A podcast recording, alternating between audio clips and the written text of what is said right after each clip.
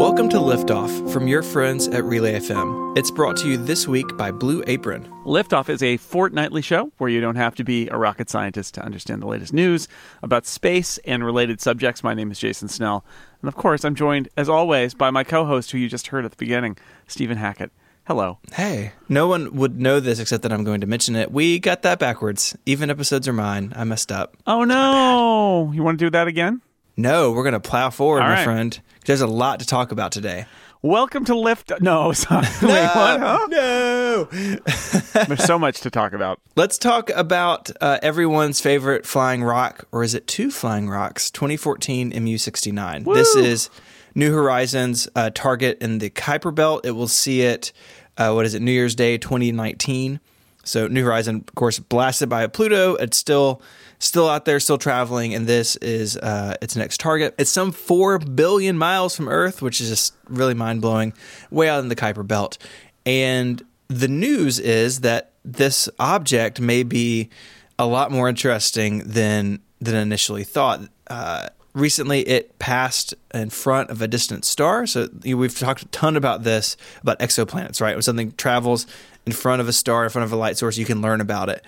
And the shape that is seen is really strange. It's either like a skinny football or may even be like two objects closely rotating around a center locked to each other's gravity. It could be, something more than just one flying rock. It could be something even stranger. Yeah, there's a really good piece by Kenneth Chang in the New York Times that details sort of the trying to observe this thing, because keep in mind, this object is at most 20 miles wide.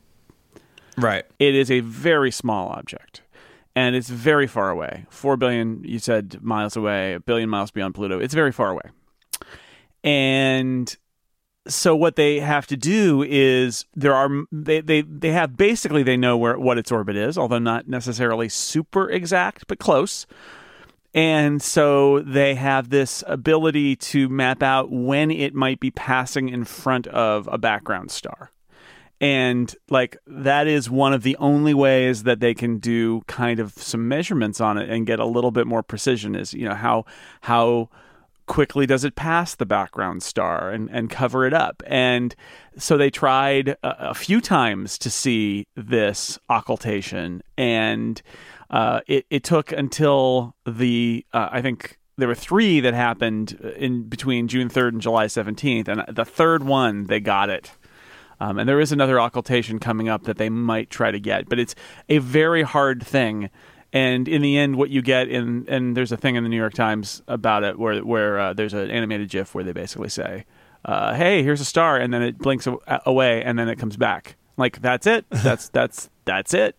So it's very hard, but the end result is this thought about it could be two objects, it could be shaped like a really long like a football or something, American football, kind of weird shaped. It's not just like a potato. It's something a little bit different, and it was the one that they picked for New Horizons that was kind of in the flight path of New Horizons, and I think they're going to be able to tighten up the flight plan, because one of the things that they've gotten out of this, I believe, is some a little more specificity about exactly where it is, so they can kind of steer a little bit and make sure that they can fly by it as close as possible. And then another thing they got is it was not like a fuzzy occultation, so they think that there's not like a debris cloud around it, which is also important since they're going to be flying New Horizons past it. Exciting stuff, man. It's the first time we've seen a Kuiper Belt object up close, and so it may just be a floating chunk of rock that's not very big, but it's a new type of exploration in our solar system, which is exciting. Yeah, and not very big. 30 kilometers. There's some metric for those out there. We had somebody complain that we don't use. We don't do metric, which we don't, but we'll try when we can. I can't do 4 billion miles from Earth off the top of my head in kilometers. How about this? In metric, it's really far. Mm-hmm. It's really far away. Yeah. Good job. That's what they wanted. I didn't see this until I opened the document. What is going on with the SLS paint job? So the Space Launch System, our next generation giant rocket to send people into space somewhere. We're going to send them somewhere. Well, into space.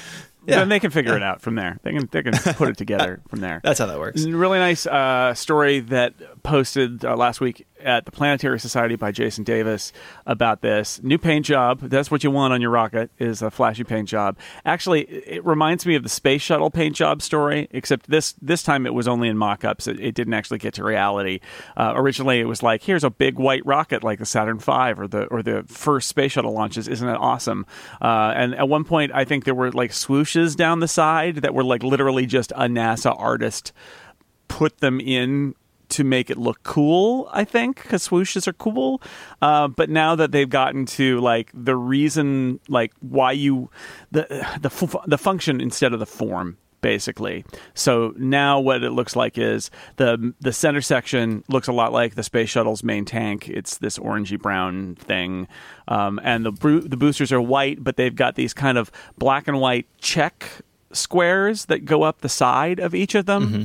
And this is I learned a new word in reading this, which is fiducial.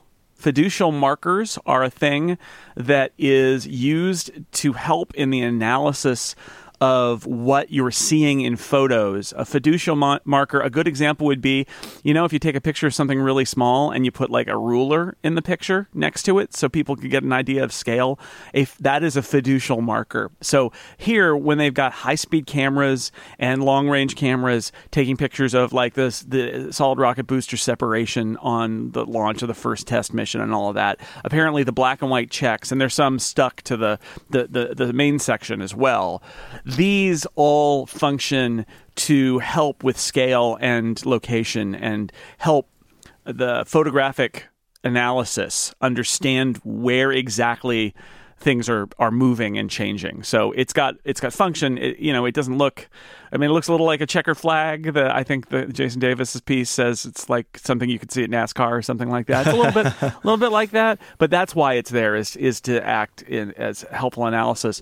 I will also say I highly recommend this Jason Davis story because it also has an animation in it, and its animation shows you one of the challenges when you're doing this analysis is they're looking at high speed cameras, and he says, just as a bit of an aside for trivia, did you know that the solid rocket boosters on the shuttle pulsed at 7 hertz, and that the I think it's 7 hertz, and that the SLS solid rocket boosters will pulse a little bit faster, but they also pulse. And he's got this animation that shows the takeoff of the space shuttle on a very high speed camera, and what you see is it doesn't go smoothly up. It goes in stair steps. It goes boom, boop, boop, boop, boop, and keeps going up. And that's because the solid rocket boosters are actually pulsing 7 times a second, which is crazy. Like that is, mm-hmm. but it's true. So right at the very beginning, the space shuttle goes, does stair step up. And then eventually, it's going fast enough that the pulses don't make it stair step anymore. They just keep on increasing the volume. But that's pretty cool. So there's a lot that goes into these high speed imaging things that they're using to find out. Like as we know from Columbia, the high speed imaging stuff is what they were able to go through later and figure out the ice strike on the panel that ended up causing the mission to fail on reentry. Obviously, they did a bunch of imaging, although it wasn't as good for Challenger. And then every post-Columbia shuttle mission, they had lots of cameras everywhere. So the idea here is you're flying a test mission, and even the second one's going to have this stuff too, with the one with people on it. Like, you want to be able to have analysis, not just in case things go horribly wrong, but also because Jason Davis says in this piece, when the solid rocket boosters separate, they kind of can go not anywhere, but they are not like they don't go in one specific trajectory. There's some chaos involved in where they go, and so it's it's helpful for every one of these launches to get the most precise measurements you can about what happens at every step of the way. It helps with safety. It helps with the understanding of how the spacecraft flies. So anyway, it's an interesting example of, NASA does like its marketing, but it likes its science and its safety more. And that's why you have fiducial markers on. So when we talk about in like a million years, when they finally launch one of these things, we can talk about it. Now why it's got like a checker flag going down the side. This is why. Yeah, that's super cool. Yeah, I learned a lot from that. That GIF really is incredible. It's just like boop, boop. Here we go. We're going. Right. We're going right. Now. And it's super slow, right? Because those pulses are actually having seven times a second. But at the beginning, it's really counterintuitive. But that's why they take the super high speed film of the launches. I wanted to make a couple of quick programming notes. Oh yes. Our next episode will be out next week. That's off cycle for us, but we wanted to have our eclipse show out as soon as we can. So the plan is for Jason and I to have a phone call at some point after the eclipse, and we'll record that and put it out as sort of a fun special episode. And then we'll be back on September 12th on our regularly fortnightly schedule. So we're doing the same number of episodes. The next one is just a week early. Right. So I guess the big programming note here is next week's the eclipse. You should watch it. Don't look directly at the sun. Get some eclipse glasses. Yeah. If, it may be too late for you to make plans to go to the area of totality, but if you're in that band, you should go outside and check it out. But it is just a reminder. Look for your maybe local science center or look online. There'll be lots of places streaming views of the eclipse. And we will be at our designated eclipse sites. And then the next day, or maybe that night, who knows how we're going to do it. We'll figure it out. But we're gonna put together an episode. And so our next episode will be kind of our eclipse stories. And that'll be a fun, special bonus. It's not a bonus. That'll be the next episode. And then we'll take 3 weeks off. And we'll be back on our regular schedule for September 12th. We are in August, and August does mark membership month here at Relay FM. You can support a bunch of shows. You can support Liftoff by going to relay.fm/liftoff and signing up to be a member.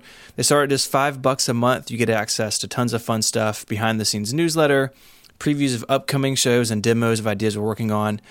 I host a members-only podcast where I pick two hosts who don't work together to talk about a big topic each month. And then you also get a feed for all bonus episodes. So every show on Relay does bonus episodes in August and early September. So we're doing one. We're going to watch the movie Contact, which I have actually never seen, so it'll be my first time viewing. And Jason, and you and I are going to talk about that. That episode comes out, I think, maybe even early September. We're one of the last ones. But any show on Relay you enjoy, almost everyone is doing extra content during this month. So if you're not a member, we'd love to have your support. Relay.fm/liftoff or /membership. You can go support a bunch of different shows. And thanks in advance. It means the world to us. Yeah, absolutely. It's a fun thing to do. You get all the specials. So you get last year's specials. You get all the other show specials. There's a lot of fun stuff. So you can listen. If you aren't a member already, you can subscribe today, and you can dig through the feed and find our Apollo 13 episode that we did last year. And then we will do Contact this year, which is, it's fiction, but based on a Carl Sagan book, and it is there's a lot of good stuff in it. So taking a note, not a documentary. Interesting. Not well. You'll figure out why, because there's spoiler horn. When we say there's probably not. No, it's probably not aliens. Spoils. No. What if there were? What if it was aliens, Stephen? What then? What would happen? I guess we'll find out together. You already know. I found out. Yeah. I do know. You tell us about our sponsor this week.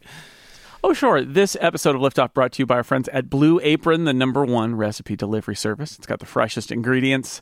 Blue Apron's mission is to make incredible home cooking accessible to everyone while supporting a more sustainable food system. They set high standards for their ingredients. They're building a community of home chefs like me and my wife and my kids, because we make 2 Blue Apron meals every week because we can, and they taste good. And our home meal repertoire is a lot less boring than it used to be. Less than $10 per meal is what you pay for Blue Apron to deliver seasonal recipes, fresh, high-quality ingredients, so that you can make these amazing meals at home in 40 minutes or less. There's a step-by-step, easy-to-follow recipe card, pre-portioned ingredients. You can reuse the recipe card later, buy your own ingredients, remake your favorite recipes, which we do all the time now. And there's no food waste, or very little food waste, because you get the pre-portioned ingredients. So you don't have to buy like a big jar of something and then use 1 teaspoon of it, which is super wasteful. There's a freshness guarantee as well. Every ingredient in the box will be ready to cook, or they will make it right. I have that happened to me one time where we had a weird shipping failure, and immediately Blue Apron was like, okay, they took care of it. I think they comped us for the week, and we went to the store and bought that ingredient and made the meal anyway, and it was great. So they are super easy to deal with in that way. Among the meals that you might cook, think of basil pesto chicken with summer vegetable panzanella, or perhaps sautéed shrimp and green beans with globe tomatoes, spinach, and orzo pasta. Or, and this is waiting for me in my refrigerator right now, meatball pizza celebrating the NASA meatball logo with fresh mozzarella cheese. And let me tell you, that fresh mozzarella cheese, oh my God, it's so good.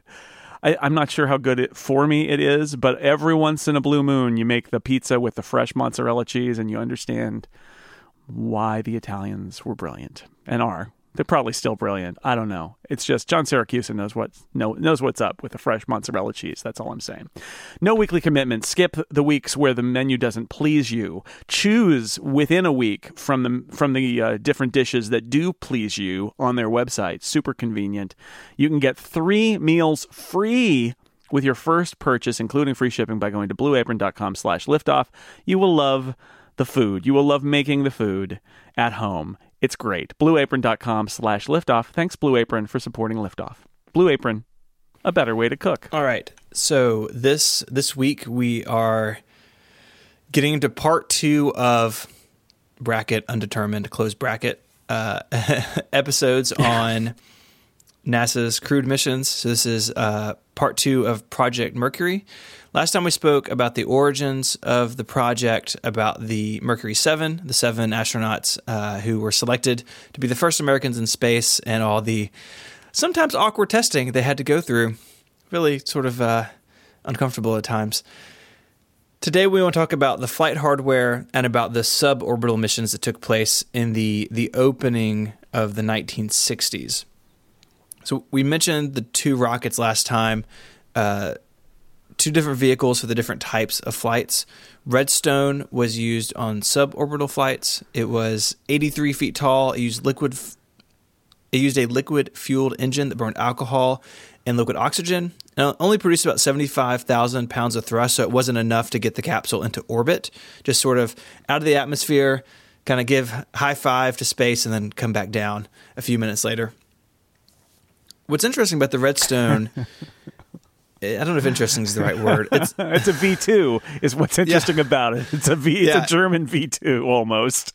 It's a German war machine that they sort of spruced up and put a man on top of. Werner von Braun and his scientists were brought to the U.S. after World War II was over. The German engineers who were building rockets for Germany in World War II, and they were basically brought over to help America in the space race because they had awesome rocket technology. And so the Redstone was like first attempt to convert that V2 tech to send people into space. Yeah, I've read a bunch about that, the decision making that went into bringing those engineers here, and I think still today you could have a healthy debate about the. I think from a Cold War perspective, the idea was those guys. I mean, this is a little bit like nuclear scientists today, and I think I remember at the breakup of the Soviet Union, the nuclear scientist issue too, which is the last thing you really want is somebody who has this knowledge of incredibly powerful and potentially dangerous technology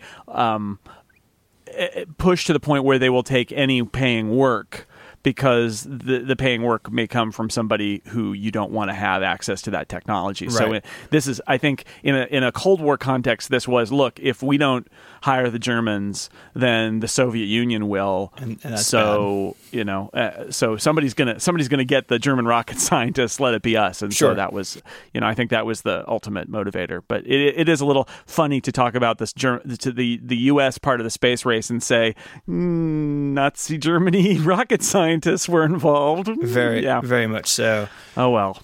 Atlas was the other launch vehicle. It was used for orbital flights. It may not have been a V2, but it was a repurposed Atlas D, which was the U.S.'s first operational intercontinental ballistic missile. Yeah, yeah. Hey, we're going to put you on an ICBM. Enjoy. Good luck. What's interesting about Atlas, I didn't know this until doing this research. It is a 1.5 stage rocket. So you have a lower stage and you have an upper stage, something like the Falcon 9, right? It separates and you have a motor in the second stage. This, both stages burned at the same time. And the propulsion from the upper stage was channeled basically through the middle of the lower stage. So the lower stage was kind of like a donut, and you had the upper stage firing through the center of it, which it seems very complicated. Yeah, I guess it worked. It did. I mean, mostly it did. Yeah, yeah. That's. I mean, we talked about last time some of the really sad test flights, but it provided 341,000 pounds of thrust, so enough to get the capsule into orbit and to get those men all the way high enough to fall around the Earth. So Redstone and Atlas, the two missions we're going to talk about today are suborbital, so they're both on the Redstone rocket, but it's important to know the difference between the two, because the Atlas wasn't ready yet, and they didn't need all the horsepower of the Atlas to do these initial suborbital flights, so they kind of divided it into two. Where, as opposed to now, we talked about the SLS a minute ago. The SLS Block 1 is the first thing that will fly, but they have subsequent versions of that rocket that will become more powerful. It's sort of the same idea here, except there's different vehicles, but even the SLS, what we see fly in 2018, 1920, could be different by the time 2025 or 2030 rolls around. So, at the top of these repurposed weapons is the tiny Mercury capsule. It was 10.8 feet long and 6 feet wide. That's 3.3 meters by 1.8 meters. If you're fast at math, that gives you 100 cubic feet of habitable volume. It is basically like crawling inside of a locker. It is super tiny. There's a photo in the show notes of some technicians working on it. It is. I think when you showed me this photo, my response to you was that it's monkey sized. Like it is. It reads like, wait, we built this thing for a monkey. You want to put a guy in here? Like that's what it reads like to me. That no. People aren't going to fit in this thing. And that goes back to what we said last time about why they had specific like height requirements and not the tall kind. The you must be shorter than this sign to ride this ride kind of requirements, because it's super tiny. That's I'm going to metric this one too. 2.8 cubic meters of volume. It is incredibly small. Mm-hmm. And inside there, you had 120 controls, 55 electrical switches, 30 fuses, and 35 levers. There was not a computer on board, though. The capsule had to rely on computation for reentry on the ground and then sent up via the radio. That was done on an IBM 701. And we talked about in episode 48 about Hidden Figures, the film, and that movie kind of takes place before this stuff, into the transition of using human computers to the IBM mainframes. But the Mercury couldn't think on its own; it had to be told what to do from the ground.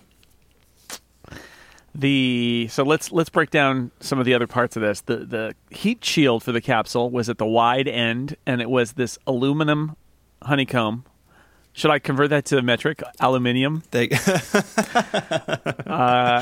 with fiberglass, like layers and layers of fiberglass. It's not at all like the thermal system that we you might remember from the space shuttle, that is a heat tiles kind of thing, ceramic tiles. These are metal and fiberglass heat shields. And then between the heat shield and the capsule is a landing skirt that is deployed by kind of letting the heat shield down before you land. You did it pop off, or did it just get dropped? I think it just gets kind of dropped down some, and then the skirt kind of comes out and it inflates to help keeps the thing afloat in the ocean. Yeah. And so strapped to all this is something called the retro pack, which is 3 rockets that are deployed to break the spacecraft during reentry.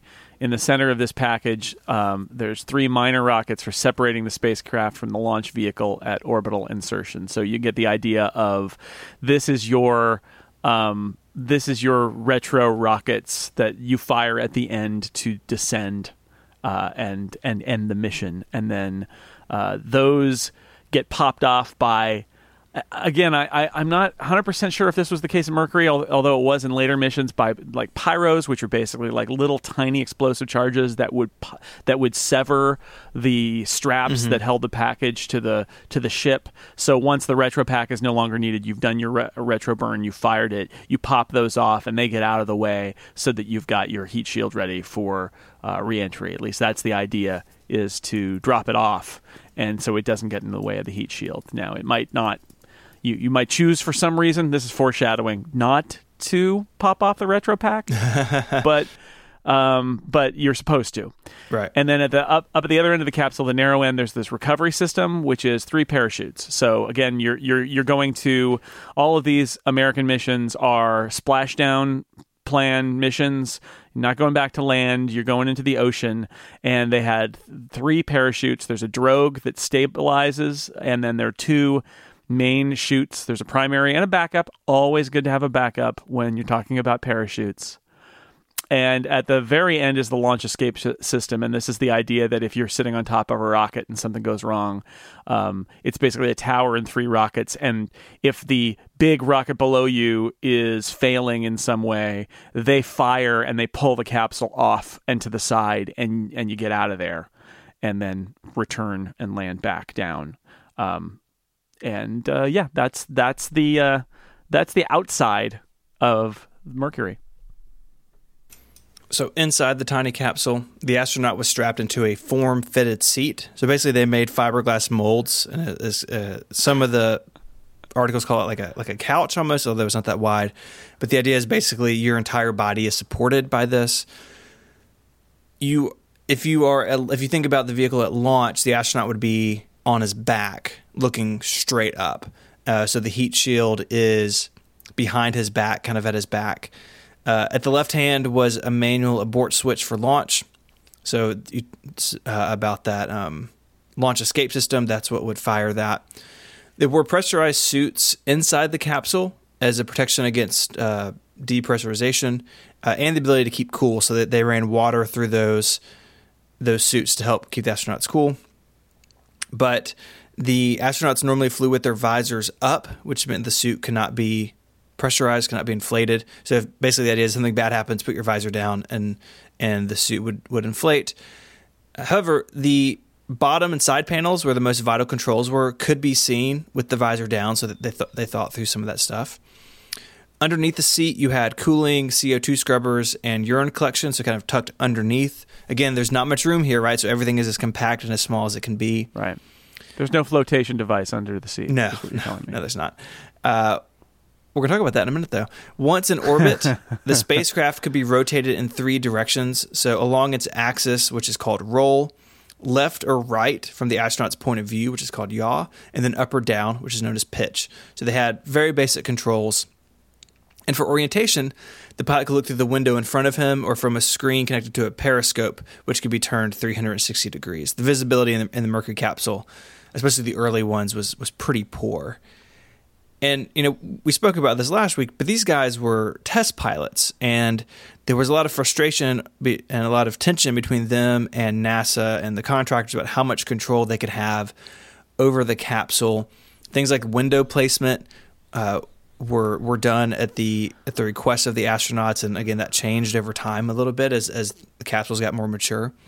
But yeah, there's a great scene in The Right Stuff where I mentioned Made for a Monkey earlier. There is that moment where in The Right Stuff where the astronauts basically revolt and say, "Look, if you're going to have trained pilots in this thing, we need controls. We need a window to look out.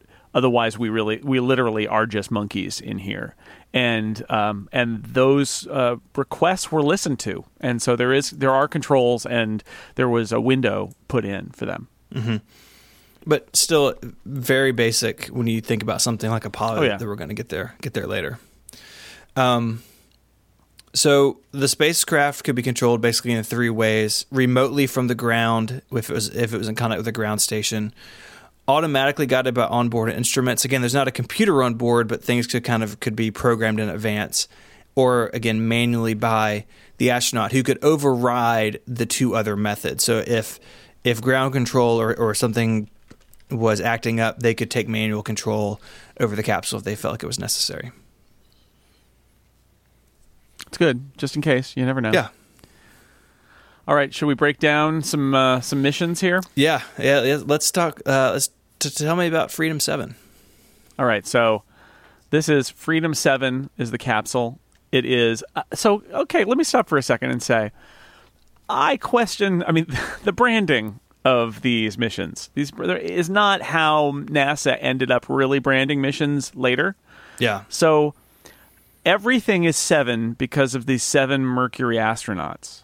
Right. So there's no Freedom 1 or Freedom 5. Right. It's just Freedom 7. There's just the one. And then the next one will have a different name, American-themed name, ending in a 7. Although I guess they did number the rockets, so this is Mercury Redstone 3. Right. 1 and 2 were tests. Yeah. Yeah, that went really well. So Freedom 7 is the capsule on top of Mercury Redstone 3. And this is May 5th, 1961. This is Alan Shepard. And it is the first Mercury flight with a person on board. We could say crewed or manned, but it was a box and only one person fit inside, and that was Alan Shepard. So the crew was one, and it was Alan Shepard. This was the first American to go into space, but it is, and you may be saying to yourself, well, wait a second. I mean, if you're listening to this podcast, you probably know who Alan Shepard was, but Alan Shepard is not remembered like John Glenn is. Yeah. And certainly not like Neil Armstrong and Buzz Aldrin. Right. And one of the reasons, I mean, on one level, that's really unfair. I mean, he is not Yuri Gagarin, who was the first person in space, but he's the first American in space. He also went on Apollo. You know, he deserves our respect. But this mission, when you hear about it, is like, it was an up and down. It was super dangerous. I'm not trying to belittle it. I'm just trying to reasons why we don't remember him and we remember John Glenn, this is maybe why. So 15 minutes is how long the flight was. The whole idea was, can we do this? Right. And so, it was, can we put a person in here? And really put them in here with the high G forces when it launches, and then do reentry and bring him back. And so this is test pilot stuff. This is super dangerous. Like, they had done tests before, but it's one thing to test, and it's another thing to actually see it work with a person, and not just, well, the tests suggest that it will work with a person. Right. So Freedom 7 reached an altitude of 101.2 nautical miles, which is 187.5 kilometers, and traveled downrange from Florida about 263 nautical miles or 487 kilometers. So up and down and obviously out into the ocean from Florida. 45 million people watched it on television, the launch was delayed because of weather. I think this is also a Right Stuff moment, which is that it got delayed so long that he at one point, I think, asked if they were going to launch it or not, because he really had to go to the bathroom, and they finally just told him to just go in his suit. Mm-hmm. which I think there was some concern about whether he might short some stuff out in the suit, but it ended up being fine. He tested all the manual controls. It was only, it was a very short flight, but all the manual controls worked.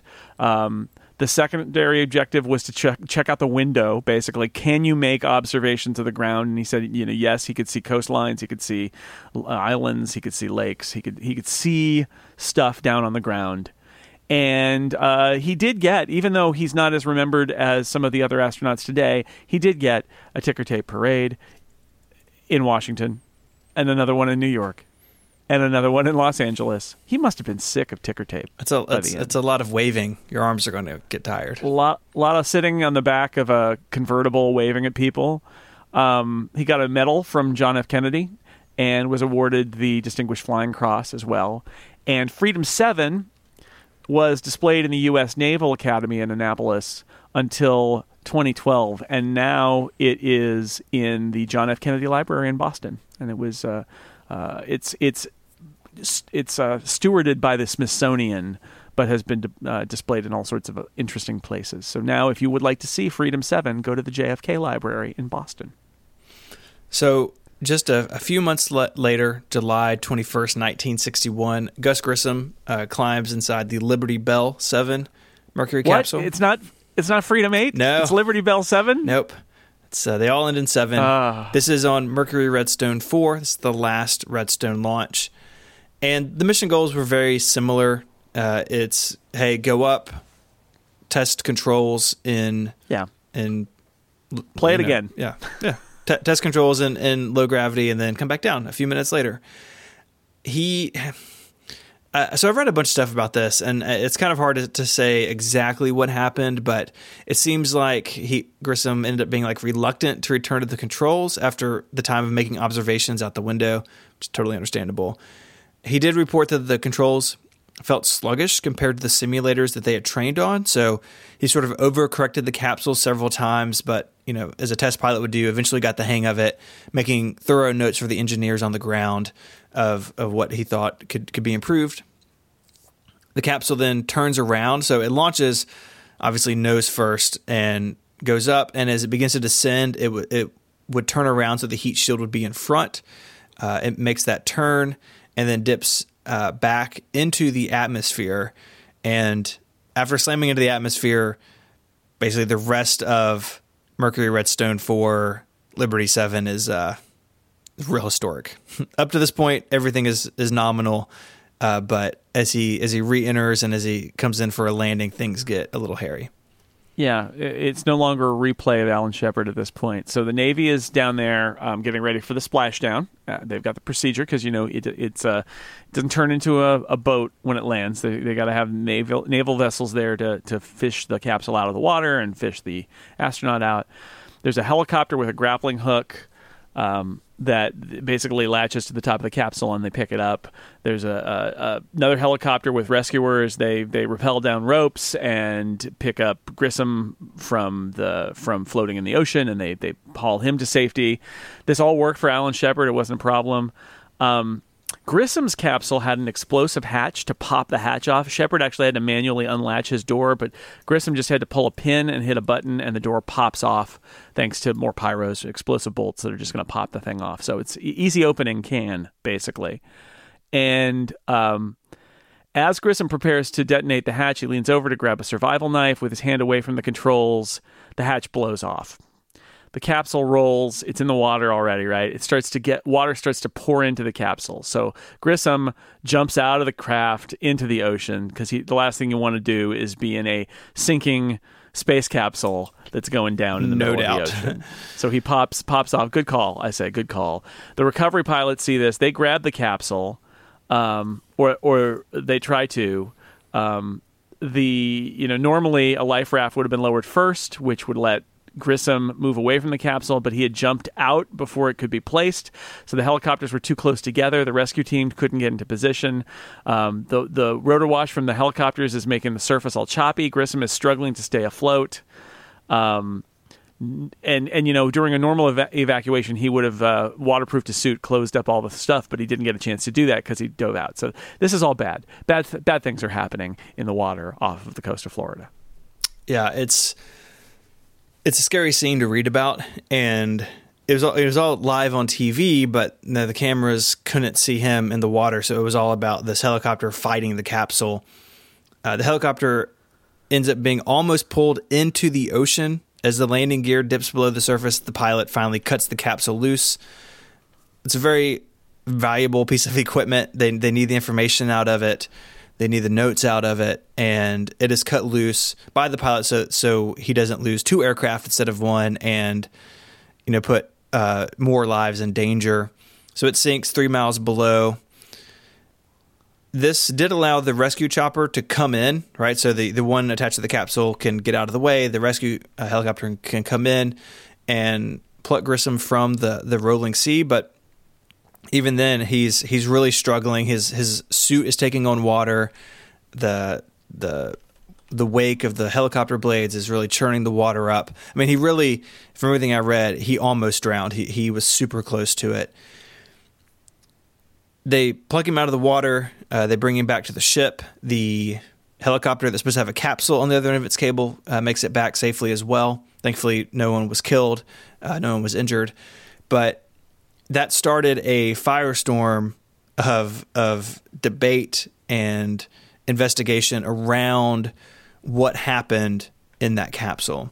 Many claimed that he had panicked or that he had blown the hatch early, before the life raft was in place, before he was ready. It's known now after investigation that the hatch had some sort of failure, some sort of electrical failure that made it blow early.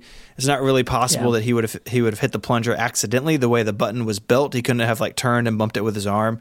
It had to be a very specific movement to engage it. And so the other Mercury 7 were behind him, and Schirra aboard the Sigma 7 a year later would try to clear Grissom's name. So when you hit that plunger, you would get bruising and sometimes even lacerations on the back of your hand from the charge. And Grissom didn't have any of that in his checkup, once aboard the ship. So there was evidence missing that he had actually hit the button himself, that something made it trigger. Schirra proved that would happen in an attempt to clear his name.